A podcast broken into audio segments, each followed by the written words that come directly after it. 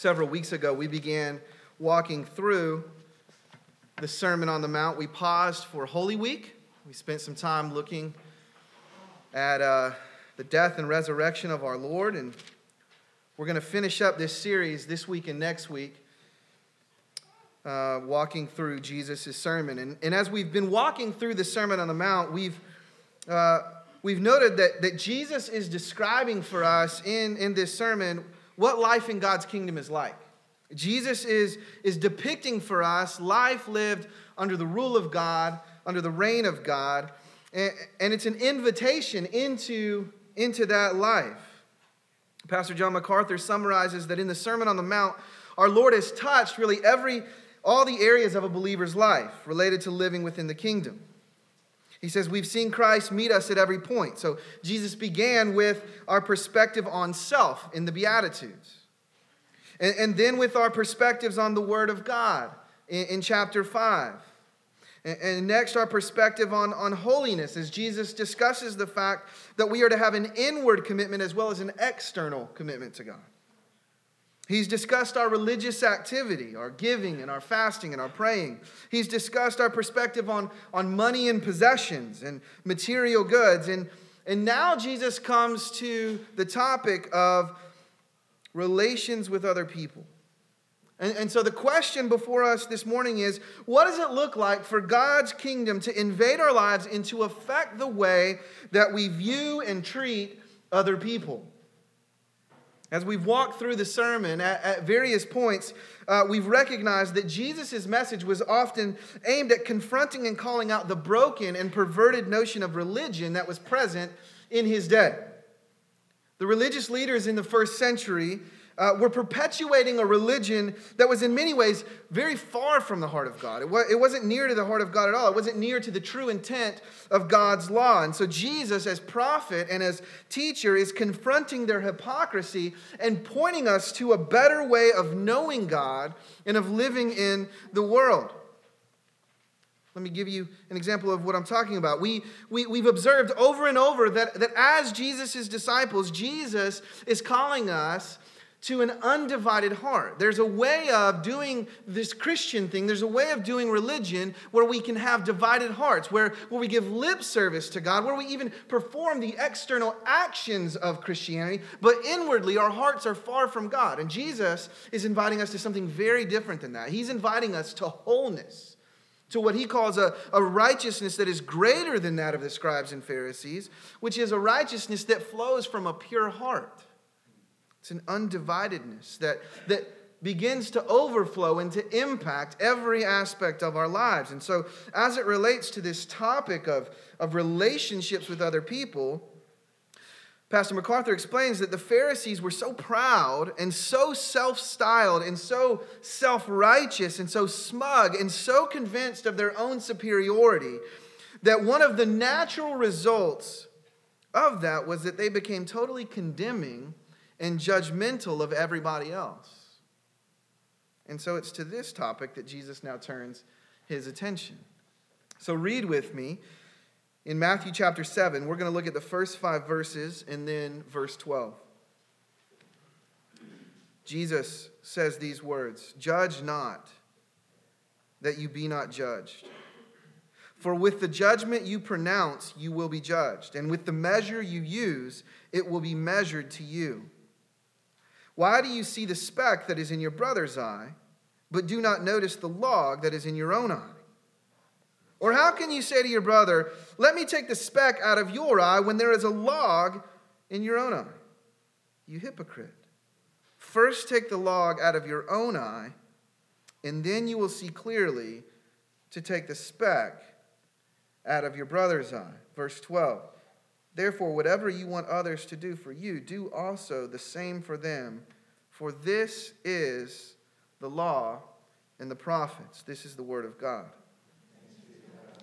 Jesus says, Judge not. These are perhaps some of modern culture's favorite words of Jesus.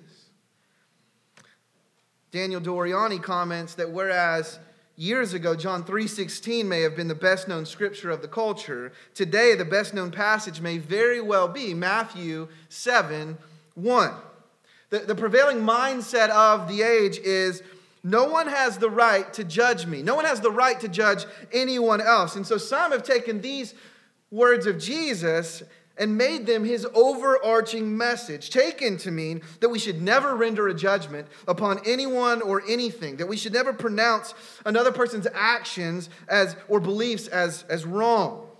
John Nolland comments that in a postmodern context, this can be a siren call to radical pluralism.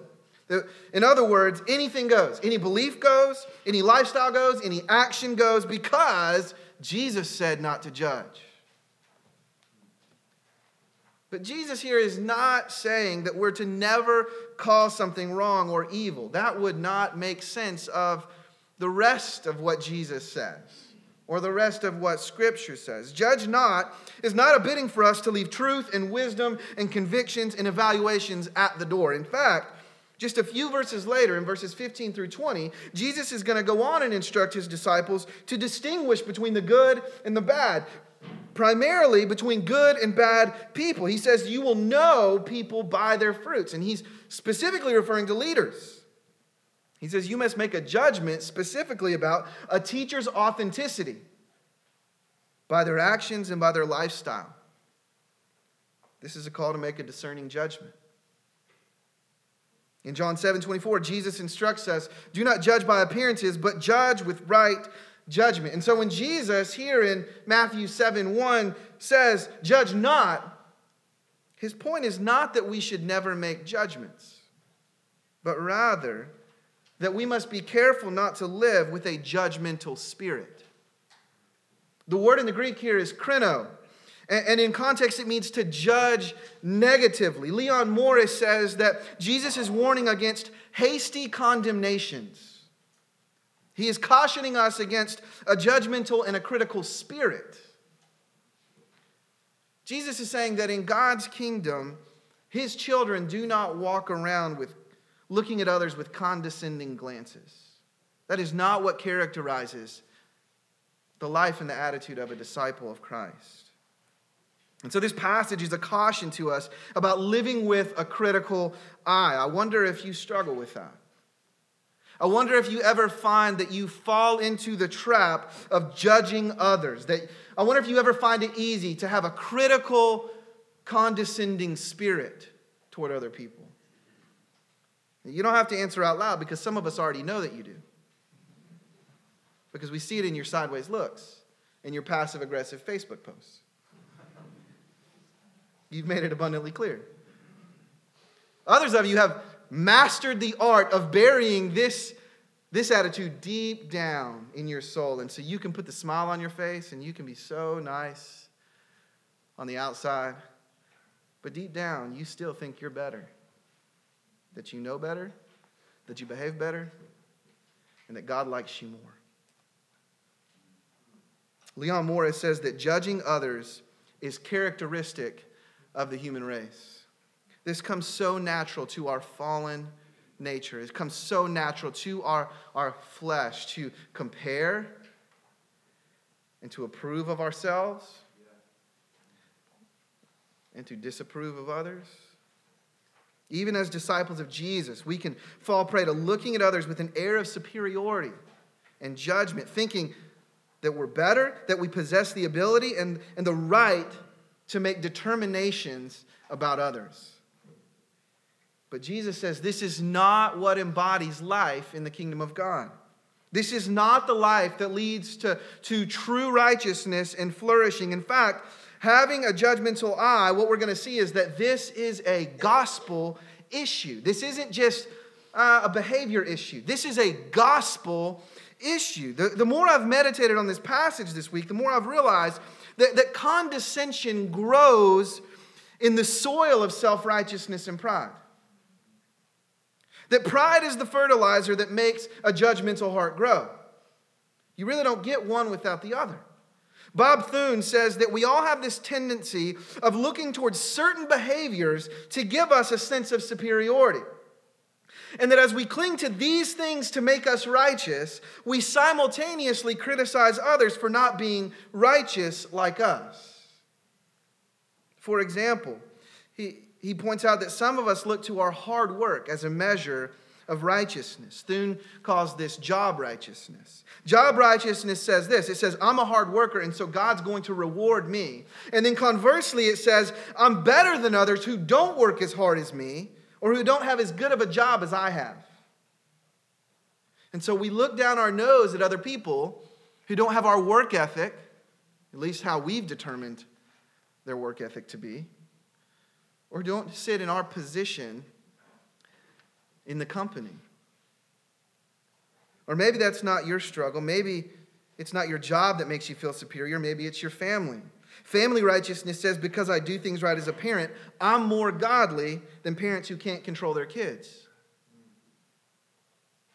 Or perhaps for you, it's theological righteousness, which says, I have, I have superior doctrine, and therefore God loves me more.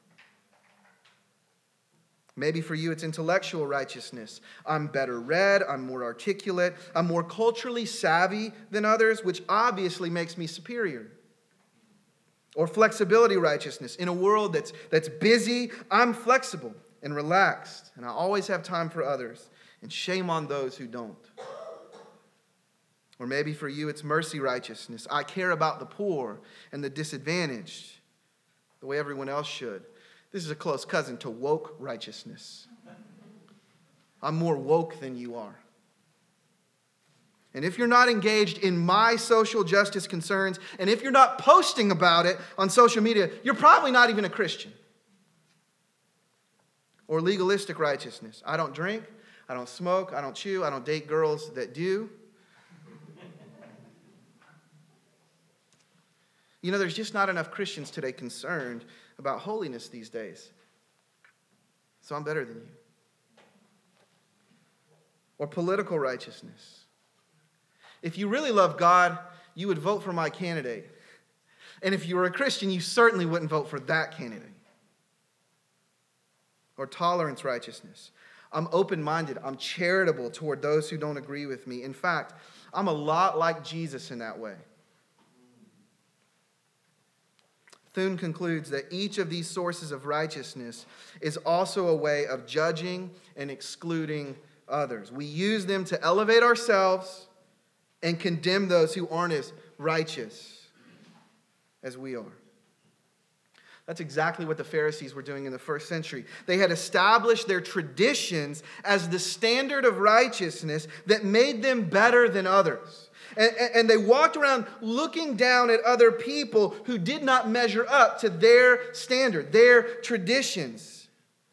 They would mutter under their breath, those pagans, those sinners. And it's to this kind of self righteousness and pride that Jesus says to us do not judge.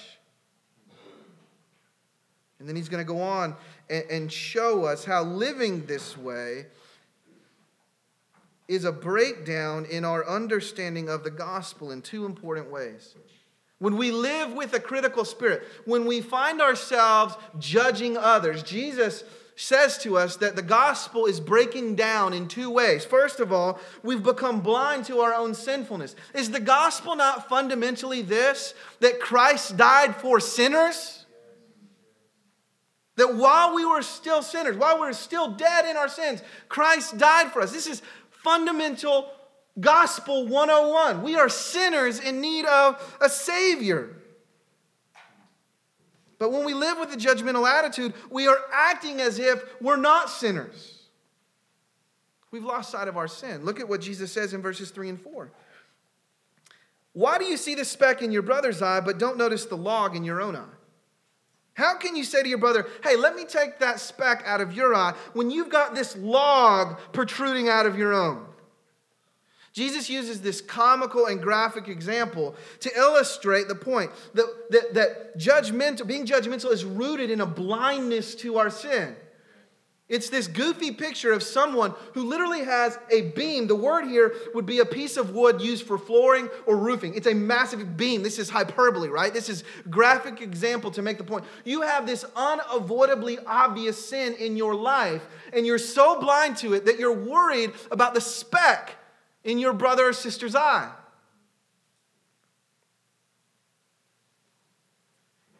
So we just went through a list of forms of self righteousness. I want to pick on one of these. This is just one example of many that I could give, but I've noticed this. I've noticed that with many Christians, especially many younger Christians, social justice has become really important. It should be. As gospel people, we are people of justice. Justice flows from the righteousness of God. We can't have the righteousness of God and not care about justice issues. But for some of you, it's become the standard of righteousness by which you are judging others. With at least some on this social justice crusade, being, being, being aware and active about certain issues is really important on your list. But I've also noticed that being holy is way less important for some of you. In fact, for some of you, while you march and you protest for a cause in public, you also fornicate and forsake your God in private. But you're so zeroed in on being the activist that you actually criticize those who aren't as vocal about your cause for justice, despite the fact that you have massive glaring issues of unrighteousness going on in your life. You see the speck of unwokeness in your neighbor's eye, but you can't see the log of unrighteousness in your own. Again, this is one example. We could probably say just the opposite. There are some massively concerned with nuancing and getting every little jot and tittle of theology right, but you don't know your neighbor's names. And you're so worried about parsing out this church's doctrinal statement that you can't see the fact that Jesus said that we're to love our neighbors. That Jesus said fundamentally what it means to be a disciple is to go make disciples, which means you got to talk to somebody about it. I wonder if I'm stepping on any toes this morning. This passage has stepped on mine all week because truthfully, the, the, the, reality is this we all have this tendency towards myopia, where we zoom in on somebody else's sin and we can't see the massive area of blindness in our own lives. But don't miss it. Don't miss what Jesus does in this example. There is no one listening to Jesus who is represented as the one with the speck in his eye. Everyone who's listening to Jesus is the man with the plank protruding. That's all of us. He's talking to all of us. We need to receive that this morning. In the early 1900s, the, the Times published this question What's wrong with the world today? in their newspaper. And in response to it, G.K. Chesterton wrote this. He said, Dear sirs, regarding your article with What's Wrong with the World, I am sincerely yours, G.K. Chesterton. This, Jesus says, is the first step to letting the gospel inform your critical spirit. It's to say with Chesterton, I am. I have the log. I'm prone to this. But the problem starts with me. We need to regain a clear view of our sinfulness. Secondly, we need a, to regain a view of God's mercy. A judgmental spirit is indicative not only that we've lost sight of our own sin, but also that we've lost sight of God's mercy. We need to regain a view of God's mercy. Look at verse 2. Jesus says, For with the judgment you pronounce, you will be judged. And with the measure you use, it will be measured to you. When we live with a critical spirit, we've lost sight of the fact that we are expecting God to live very differently with us. We are presuming upon God to deal kindly with us and not as our sins deserve. But Jesus says that if we lack mercy and kindness toward others, our presumptions may be wrong. He says that the measure with which we treat others is the measure of mercy we'll experience. In fact, this is a consistent teaching that we encounter from the lips of Jesus Christ. If you go back to Matthew 6, in the model prayer, Jesus teaches us to pray Father, forgive our trespasses as we forgive those who have trespassed against us. And then he adds this addendum in verses 14 and 15.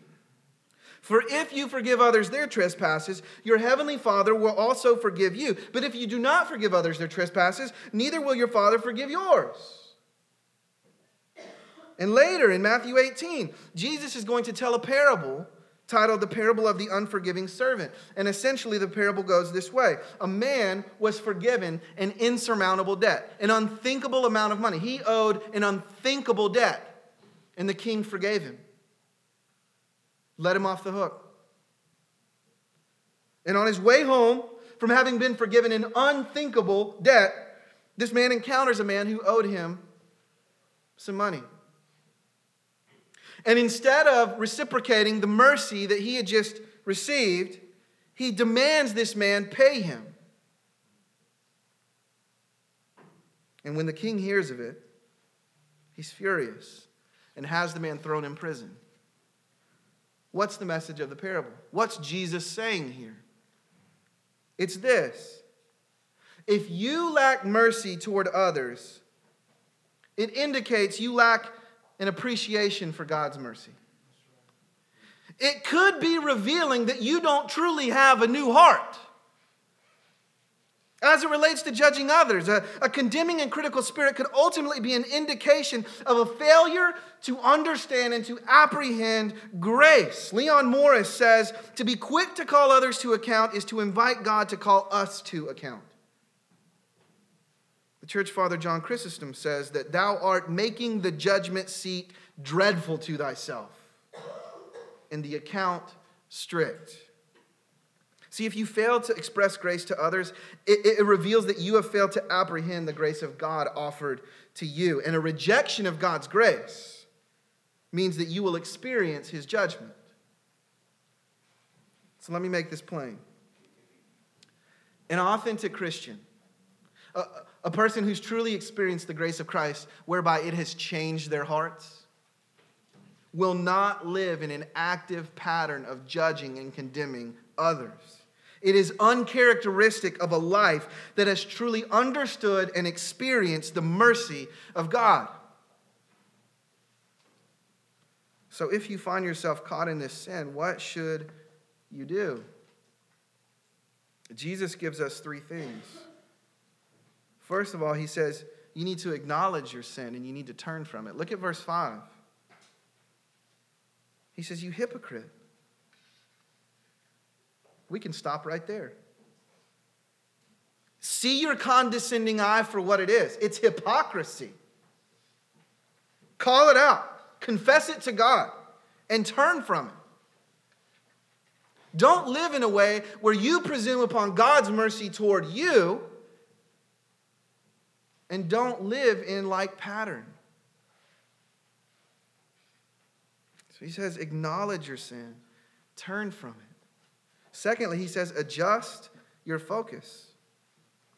I want you to notice that Jesus doesn't deny in this example the fact that your brother has a speck in his eye.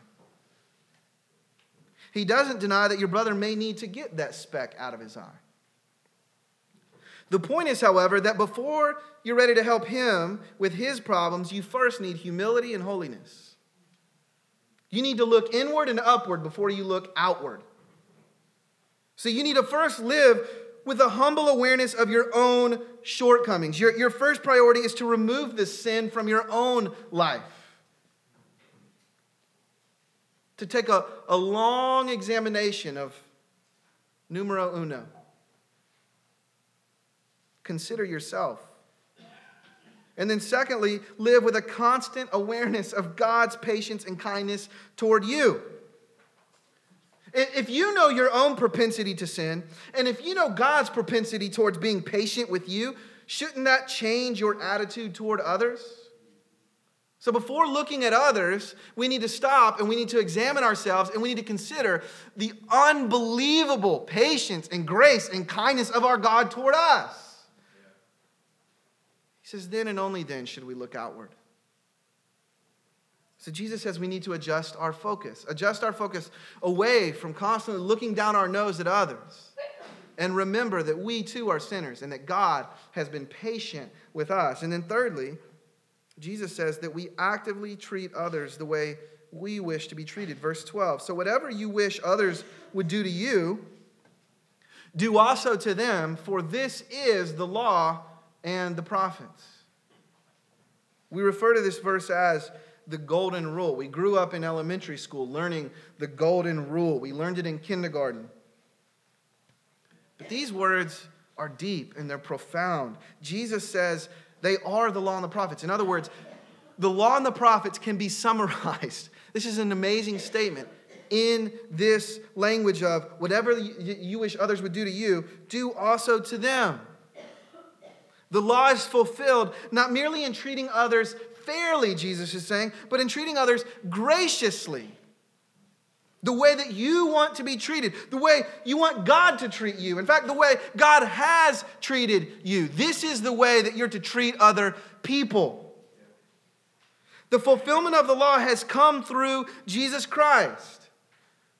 Right? Earlier in the Sermon on the Mount, we saw that Jesus shows up and he says, I haven't come to abolish the law, I've come to fulfill the law. Jesus is the embodiment of the law of God. You want to see what God's like? You want to see what his character's like? You want to see what the law was truly about? You look at Jesus. Jesus is the fulfillment of the law. And how has Jesus fulfilled the law? By loving us and giving himself up for us, by showing us unbelievable kindness and grace. And so Jesus says, This is how God is calling you to live with your neighbor.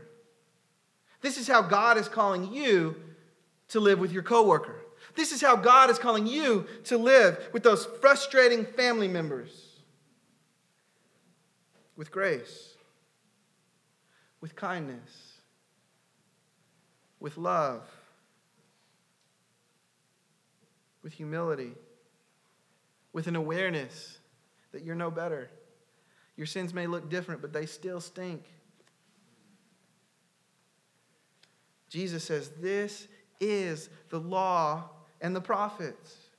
All of those laws about providing space for the widow to glean, all of those laws about welcoming in the sojourner, all of those laws going all the way back to Abraham, which was, I'm going to bless you so that you'll be a blessing to the nations. The law, Jesus is saying, is summarized in this do unto others as you would have them do unto you. Jesus says, This is the law and the prophets. This is Jesus and his gospel. This is how we view and we treat one another in God's kingdom. And, and church, isn't this the way to life? Isn't this life everlasting? Isn't this a life of flourishing? To be treated the way we want to be treated? So Jesus says, treat others the way you want to be treated. Let's pray together.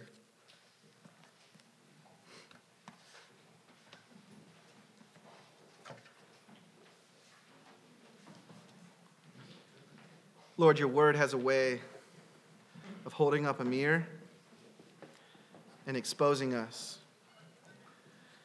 God, our flesh has a way of wanting to justify our sin, wanting to make exceptions for our sin, wanting to say, well, it's different for me. Holy Spirit, I pray that in this moment you would keep us back from making excuses from thinking that we're the exception to this rule. That God, we would look full on in the mirror and not be like the person who's blind to their sin. That God, we would see it, we would confess it, that we would turn from it. And that our, our turning from it would be fueled by the gospel. That God, you have been gracious toward us, you've been patient toward us.